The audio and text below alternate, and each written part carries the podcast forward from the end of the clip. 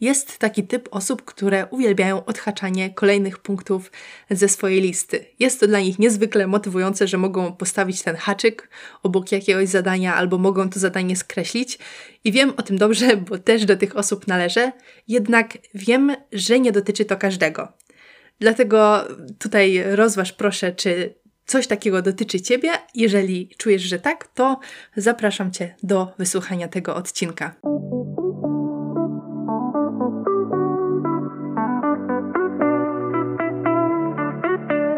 Cześć, z tej strony Julia, a to jest podcast Świat Burzy, w którym poruszam tematy związane z naturą, podróżami i rozwojem. Już parę ładnych lat temu zrobiłam sobie test Galupa.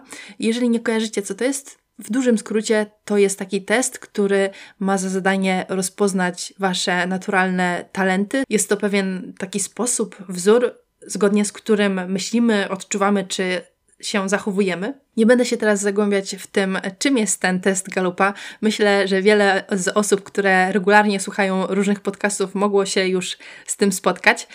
Chciałabym się jednak skupić na talencie, który wyszedł mi jako pierwszy te parę lat temu i był to achiever, czyli osiąganie. Jest to dosyć popularny talent, także nie jestem tutaj jakoś specjalnie wyjątkowa pod tym względem, ale też pomyślałam, że właśnie dlatego nagram ten odcinek, ponieważ skoro jest to tak powszechne, to może właśnie przyda się różnym osobom.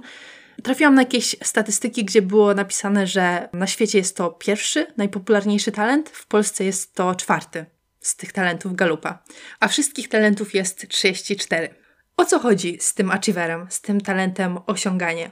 Wygląda to w ten sposób, że każdego dnia budzisz się rano z poczuciem czystej kartki i chcesz tą kartkę w ciągu dnia jak najbardziej zapełnić. I czym więcej punktów odhaczysz w ciągu tego dnia, tym lepiej się czujesz. Także, żebym ja była zadowolona pod koniec dnia, muszę mieć poczucie, że coś konkretnego w tym dniu osiągnęłam, coś konkretnego zrobiłam. I tak jest każdego dnia. Każdego dnia budzę się, być może ty też, budzisz się rano z poczuciem pustej kartki i codziennie od nowa tę kartkę zapełniasz i przez każdy dzień rozumie się każdy dzień. I nieważne, że ma się urlop, czy że jest niedziela, to cały czas nam towarzyszy każdego, każdego dnia. I może się wydawać, że jest to świetna sprawa. Tak jak znalazłam w opisie, e, jest to ładnie napisane: masz wewnętrzny ogień, który motywuje cię do tego, aby coraz więcej robić i coraz więcej osiągać. Za każdym razem, kiedy uda ci się coś osiągnąć, ogień na chwilę przygasa, ale wkrótce potem rozpala się na nowo, zmuszając cię do dalszej wspinaczki ku coraz to nowszym celom. I z jednej strony taki talent może być no, niesamowicie pomocny, dlatego że, tak jak już wspominałam w tym podcaście parę razy, jedną z rzeczy, która jest dla mnie taką największą gratyfikacją, jest to, że ja mogę sobie coś odhaczyć, czy to w moich arkuszach, w internecie, czy na kartce papieru. Gdzieś tam na forum pod tym talentem przeczytałam taki komentarz, że kurczę, no zazdroszczę takiego talentu, też bym chciał, żeby mi się tak cały czas chciało robić. I z jednej strony jest to rzeczywiście super talent, ale z drugiej strony może taki talent być równie dobrze przekleństwem i zwłaszcza jeżeli jest niedojrzały, donikąd może nie doprowadzić. Ten odcinek to jest taka instrukcja obsługi dla osób, które się gdzieś tam utożsamiają z tymi zachowaniami. Wcale nie musicie robić testu Galupa, chociaż jest to bardzo fajny test i rzeczywiście go polecam. On jest e, płatny, tak tylko dodam, ale nie musicie robić tego testu, żeby stwierdzić, że rzeczywiście coś takiego u siebie macie. Ja wiem o tym, że mam ten talent już od kilku lat i od kilku lat przyglądam się temu, w jaki sposób działam, w jaki sposób myślę, odczuwam i uczę się żyć z tym talentem i staram się dbać o to, żeby ten talent był jak najbardziej dojrzały, dlatego że widzę, jak jego niedojrzała forma wpływała na mnie w moich latach gdzieś tam nastoletnich. I rzeczywiście ze swoich czasów szkolnych ja pamiętam, że ja cały czas byłam zajęta, cały czas musiałam coś robić i cały czas musiałam odhaczać kolejne rzeczy. Tylko, że ta potrzeba osiągnięć jest niesłabnąca i nie zawsze musi być logiczna, nie musi być też ukierunkowana i na dodatek ona rzadko kiedy jest zaspokojona. Więc kończyło się na tym, że właściwie cały czas byłam zajęta, cały czas robiłam jakieś rzeczy, chodziłam na jakieś dodatkowe zajęcia, ale właściwie nie zastanawiałam się do końca, dokąd mnie to prowadzi i do jakiego celu. Nie ustalałam priorytetów. nie umiałam odpoczywać, czego dalej nie umiem, tak szczerze. No i tak, i, i cały czas uczę się z tym achieverem żyć. I w dzisiejszym odcinku powiem o takich ośmiu zasadach, które, jeżeli rezonuje w tobie to, o czym tutaj teraz mówię, te zasady mogą okazać się dla ciebie pomocne.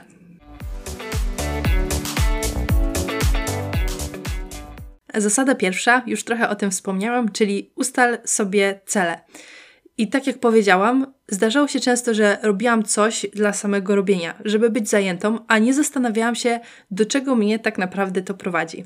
Jakiś czas temu czytałam książkę Sztuka życia według stoików i jedną z rad, którą tam przeczytałam, która na początku mnie tak zszokowała, że ale jak tak można w ogóle, jest to, że w każdym momencie naszego życia, podczas każdej chwili, każdej czynności, którą robimy, powinniśmy wiedzieć, czym my się właściwie zajmujemy i do jakiego celu dążymy, dlaczego to robimy. I takie nieustanne pytanie siebie w ciągu dnia, w każdym, w losowym momencie, o to, ale co ja właściwie robię i czemu to służy, jest takie uświadamiające, dlatego że nagle orientuję się, że robię coś, czego w sumie nie wiem, po co ja to robię i dlaczego to robię. A zasada druga, która jest trochę związana z tą zasadą pierwszą, czyli ustalaj priorytety. Ustalanie priorytetów dla takiego achievera jest niesamowicie istotne, dlatego że achiever ma w swojej naturze to, że on będzie robić i robić i robić, a niekoniecznie to, że będzie się zastanawiać nad takim strategicznym podejściem do tego, co on właściwie robi. Mam taki nawyk, który bardzo lubię i myślę, że jest bardzo pożyteczny, że co wieczór siadam z kartką i zapisuję na tej kartce rzeczy, które mam do zrobienia kolejnego dnia. Dzięki temu mogę sobie oczyścić głowę, zasypiając nie myślę o tych wszystkich rzeczach, ponieważ wyrzucam je na kartkę i kolejnego dnia, kiedy się budzę, to już mniej więcej wiem, jak ten dzień będzie wyglądać i co tego dnia będę robić. Jednak często okazywało się, że na tej kartce pojawiało się tak dużo punktów, że samo patrzenie na tą kartkę było niesamowicie przytłaczające. Jeżeli czytacie książki związane z jakimś rozwojem, czy przedsiębiorczością, czy może słuchacie podcastów o tej tematyce, to pewnie kojarzycie, że często pojawia się taka rada: wypisz trzy najważniejsze rzeczy, które zrobisz tego dnia. Nie więcej, tylko trzy rzeczy. Ja myślę sobie, ale jak to możliwe, żeby wypisać tylko trzy rzeczy, kiedy ja mam do zrobienia jeszcze to, to, to, to, to i to. Jak to zrobić dalej, tego nie rozumiem. Jak to jest możliwe, że ci ludzie sukcesu wypisują sobie tylko trzy rzeczy do zrobienia na dany dzień i je robią, i, i to wystarcza im, żeby, żeby osiągać dalej te sukcesy? Jednak wypracowałam sobie dwie takie metody, które wiążą się z tym, że jednak ustalam te priorytety i że w ciągu dnia skupiam się na początku na tych najważniejszych rzeczach. I pierwszą metodą jest to, że osobno wypisuję sobie takie małe zadania, które no właściwie są istotne, typu na przykład muszę zrobić pranie, no bo jeżeli nie zrobię prania, no to jutro nie będę miała w czym iść gdzieś tam na miasto, na uczelnię. Jednak jest to rzecz taka, powiedzmy, bardziej automatyczna, którą robiłam już wiele razy, która nie wymaga ode mnie jakoś dużo wysiłku i osobno wypisuję te rzeczy, które są gdzieś tam ważniejszymi, większymi sprawami, typu wiem, że muszę napisać jakiegoś maila, złożyć papiery albo na przykład nagrać podcast, tak żeby po prostu te najważniejsze rzeczy gdzieś tam nie umknęły mi w gąszczu tych małych, można powiedzieć brzydko, bzdetów. A druga metoda to jest macierz Eisenhowera, o której wspominałam w tym podcaście. Dzielimy kartkę na dwie części taką linią pionową i na dwie części taką linią poziomą. Na górze piszemy istotne, nieistotne, po lewej stronie piszemy pilne, niepilne. No i teraz umieszczamy te wszystkie zadania w odpowiednich komórkach, w zależności od tego, czy są pilne i ważne, czy może niepilne i ważne. I dzięki temu już wiemy, czym mamy zająć się w pierwszej kolejności, a czym być może w ogóle nie przejmować i może w ogóle się tym tak naprawdę nie zajmować, jeżeli trafi do komórki niepilne i nieważne. I do tego punktu dodam to, że czasami warto być asertywnym, dlatego że wydaje mi się, że achiever czasami może mieć problem z powiedzeniem nie, jeżeli ktoś zapyta go, czy może coś zrobić. Oczywiście, że on może coś zrobić. On będzie bardzo szczęśliwy, jeżeli może zrobić coś dodatkowego, tylko że e, ja na przykład nie zawsze zastanawiałam się, czy rzeczywiście mam czas na to, żeby to zrobić. To mi zajęło trochę czasu, żeby nauczyć się odmawiać, ale dzięki temu, że widzę, co jest moim priorytetem, to zauważam też, że niekoniecznie to, o co proszą mnie inni, jest równie wysoko na tej liście priorytetów. Zasada numer 3. Długoterminowe cele rozbij na mniejsze podpunkty. Jeżeli jesteś achieverem, tak samo jak ja, to niesamowicie będzie Cię motywować to, że możesz coś ze swojej listy wykreślić. Rozbijanie większych celów na mniejsze myślę, że tyczy się większości osób, dlatego że wtedy te cele są mniej abstrakcyjne, znamy kroki, które musimy podjąć, żeby zrealizować jakiś projekt. Jednak dla osób, które uwielbiają odhaczenie ze swoich list, jest to dodatkowa motywacja. I może podam to na takim przykładzie, że mogłabym mieć jeden podpunkt, który nazwałabym wypuścić 36 odcinek podcastu Świat Burzy. Jednak jeżeli rozbiję ten cel na mniejsze cele, czyli przygotować plan podcastu, nagrać podcast, zmontować go, później osobno napisać opis i tak dalej, i tak dalej, to dzięki temu, że za każdym razem, gdy skończę daną czynność, mogę ją odhaczyć, to sprawia, że ja cały czas czuję, że poruszam się do przodu. Cały czas mam wrażenie, że coś osiągnęłam i tak jak widziałam, że jedna osoba to napisała gdzieś w komentarzu, że zdobywam punkty, co sprawia, że chce mi się robić dalej. I fajnie jest tak znać siebie, ponieważ dzięki temu można siebie w pewien sposób schakować. I jeżeli ja chcę siebie do czegoś zmotywować, to może to się wydawać zabawne, ale dla mnie jedną z większych motywacji jest to, że ja wypiszę sobie w punktach, co ja mam do zrobienia, i później w ciągu dnia, po zrobieniu tych zadań, mogę te rzeczy odhaczać. Wiem, że dla niektórych może się to wydawać dziwne, ale jeżeli macie tak samo jak ja, to wykorzystajcie tę wiedzę o sobie i róbcie sobie różne checklisty, różne tabelki, czy to w Excelu, czy właśnie w arkuszach Google. I w ten sposób widzę, że właśnie weszłam już na wskazówkę czwartą, czyli wykorzystaj tę wiedzę o sobie, schakuj swój umysł. I właśnie o to chodzi. Być może wcale nie potrzebujesz nie wiadomo jakiej motywacji do tego, żeby wziąć się za zrobienie jakiegoś zadania. Znam osoby, które kupują sobie coś fajnego do jedzenia i jedzą to po skończonym zadaniu. Dla niektórych bardzo dobrą motywacją jest to, że obiecają coś innym. A być może dla ciebie bardzo dobrą motywacją będzie to, że zrobisz sobie tabelkę i w tej tabelce będziesz odhaczać postępy. Wskazówka numer 5. Naucz się odpoczywać. Jeżeli jestem nastawiona cały czas na robienie, może mi się wydawać, że odpoczynek jest stratą czasu. I dla mnie bardzo pomocne jest to, że ja traktuję odpoczynek jako czas na regenerację i coś, co sprawi, że później będę bardziej efektywna. Można potraktować odpoczynek jako coś, co jest do zrobienia. Czyli na tej liście rzeczy do zrobienia, do odhaczenia, możesz sobie napisać na przykład 20 minut spaceru albo cokolwiek innego, co sprawia, że odpoczywasz, czy to umysłowo, czy fizycznie. I ja tutaj nie jestem najlepszym przykładem, dlatego że zauważyłam, że zwłaszcza kiedy jestem w mieście, to nie do końca potrafię odpoczywać. I jestem bardzo ciekawa, czy ktoś z Was ma tak samo jak ja, dlatego że ja zauważyłam już jakiś czas temu, że mam problem ze sformułowaniem czas wolny. Co robisz w swoim czasie wolnym? I zastanawiam się, ale czym jest czas wolny? Na przykład, czy moje hobby, czyli tworzenie świata burzy, to jest mój czas wolny, czy już praca? Dlatego, że zazwyczaj, jeżeli biorę się za jakiś projekt, za jakieś hobby, to podchodzę do tego no tyle poważnie i wiem, że kosztuje mnie to pewien wysiłek, że już nie traktuję tego jako czas wolny i odpoczynek, ponieważ te rzeczy są często dla mnie też wymagające. I nie do końca znajduję zrozumienia u osób, z którymi o tym rozmawiałam, dlatego jeżeli ktoś z Was ma podobnie, to napiszcie do mnie proszę, bo jestem bardzo ciekawa, czy ktoś ma podobnie jak ja.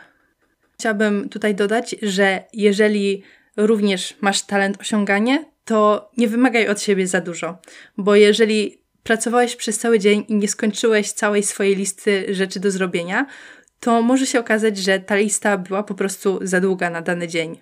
Doskonale znam ten ból, kiedy patrzę na swoją listę rzeczy do zrobienia i widzę te nieodhaczone punkty. Jednak staram się traktować to jako taką bardziej lekcję na przyszłość, żeby w przyszłości lepiej oszacować to, ile jestem w stanie zrobić w ciągu dnia. I żeby nie mieć do siebie żadnych pretensji. Zresztą nawet w opisie tego talentu możemy znaleźć takie słowa, że poczucie niezaspokojenia będzie ci stale towarzyszyć i musisz nauczyć się żyć z odrobiną niezadowolenia z tym związaną. Zasada numer 6. Nie wymagaj od innych tyle, ile wymagasz od siebie. Jeżeli cały czas robisz rzeczy i starasz się być efektywny, produktywny, to może to budzić pewne Twoje niezadowolenie, że inni nie postępują w ten sam sposób. Na przykład widzisz, ile jeszcze jest zadań do zrobienia, a w tym momencie inne osoby robią sobie w tym czasie przerwę. Ja może nie mam z tym aż tak dużego problemu, może dlatego, że jestem dosyć mocno empatyczna, jednak rozumiem, jeżeli coś takiego może wkurzać, i myślę, że samo zdanie sobie sprawy z tej różnicy, że inni mają trochę inne schematy postępowania i też inne źródło motywacji, może sprawić, że będziemy bardziej wyrozumiali dla tych osób. Zasada siódma. Życie to nie tylko zadania. Nie zapominaj o czynniku ludzkim, emocjach i zabawie. I to może się tak skończyć, że jako achiever, ja to doskonale rozumiem, możesz traktować życie jako niekończącą się listę rzeczy zadań do zrobienia. Traktować wszystko niesamowicie zadaniowo. Jeżeli ja na taką swoją checklistę wpisałam sobie pouczyć się na studia, pójść do lekarza, spotkać się z koleżanką, to łapałam się na tym czasami, że ja to spotkanie ze znajomym nie traktuję jako czas wolny, tylko jako kolejne zadanie do wykonania. I to jest dosyć słabe, tak myślę. I czasami musiałam się naprawdę zatrzymać i w swojej głowie to przeformułować, że to nie jest tylko kolejna rzecz do odhaczenia, tylko że chcę teraz spędzić fajnie czas ze swoją znajomą i to ma być jakaś tam przyjemność. Ja tak mam, że czasami jak za bardzo się nastawię, sfokusuję, to zadaniowo zaczynam traktować wszystko i z tego co wiem, to jest właśnie pewna taka przypadłość osób, które mają talent achiever. I zasada numer 8. Naucz się celebrować sukcesy. Ja mam wrażenie, że mówię Wam o tych zasadach, ale sama dalej niektórych nie potrafię stosować, bo to jest tak, jak jest się już tym achieverem. Wyobraźmy sobie takiego achievera, on sobie pracuje nad jakimś projektem w pocie czoła przez 3 miesiące, kończy go, podchodzi do swojej tablicy, zadowolony z siebie, skreśla to, co ma skreślić, ma takie pół minuty satysfakcji, po czym bierze się za kolejną rzecz. I to jest też sposób, w jaki ja postępuję. Zazwyczaj to jest mój schemat postępowania i nie czuję jakiejś dużej potrzeby większego celebrowania sukcesów. I tak na przykład po swojej obronie, jak mój chłopak zapytał mnie, no dobra, no to jak to teraz uczcimy? To byłam tak zszokowana jego pytaniem, ale jak to, jak? Czy samo to, że już się obroniłam, mam to za sobą, mam to zrobione i nie muszę o tym więcej myśleć, nie jest wystarczającą nagrodą? I coś, czego nauczyłam się, jeżeli chodzi o to świętowanie sukcesów, że tak naprawdę to nie musi być nic nadzwyczajnego, bo mi się zawsze to kojarzyło na przykład z jakąś imprezą dla znajomych, czy z czymś, co jest kosztowne, a tak naprawdę to może być zwykłe wyjście na lody, czy wieczór z ulubionym filmem, grą, zrobienie sobie czegoś dobrego do jedzenia, czy jakaś powiedzmy krótka, jednodniowa wycieczka. Także ja nie jestem jakimś specjalistą od świętowania, ale podobno jest to coś bardzo budującego, co podnosi poczucie własnej wartości, co pozwala obudzić tę dumę i radość i sprawia, że nie skupiamy się tylko na porażkach, ale też na sukcesach. Ale jeżeli mam dodać coś od siebie, jeżeli chodzi o takie achieverowe celebrowanie sukcesów, to bardzo fajne są aplikacje, które pokazują Wam różne wykresy.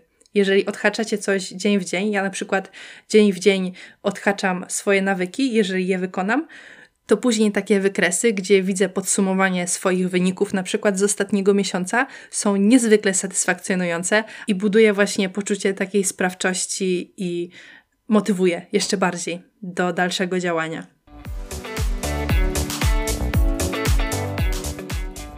To wszystkie 8 zasad, o których chciałam powiedzieć. Jeżeli ten temat Was interesuje, to bardzo zachęcam Was do odwiedzenia podcastu z pasją o mocnych stronach, który prowadzi Dominik Juszczyk i tam znajdziecie dużo więcej o talentach i między innymi również o talencie, jakim jest osiąganie, czyli achiever. Jeżeli coś, o czym tutaj mówiłam, było dla Was jakimś zaskoczeniem albo nowością, to będzie mi bardzo miło, jeżeli do mnie o tym napiszecie. Można się ze mną skontaktować czy to przez Instagrama, czy przez Facebooka. Moje konto na social mediach również nazywa się Świat Burzy. Jeszcze chciałabym bardzo serdecznie podziękować Wam za opinie, które wystawiliście mi na Spotify, które są bardzo pozytywne. To było takie bardzo miłe zaskoczenie, kiedy weszłam na swój podcast na Spotify i zobaczyłam, że już wyświetla mi się oficjalnie liczba gwiazdek, którą dostałam. Takie opinie, czy to na Spotify, czy na Apple Podcast, pomagają mi rozwijać ten podcast i również trafiać też do nowych osób. Także bardzo serdecznie Wam za nie dziękuję. I to wszystko na dzisiaj. Dzięki wielkie za słuchanie. Trzymajcie się ciepło i do usłyszenia. Cześć!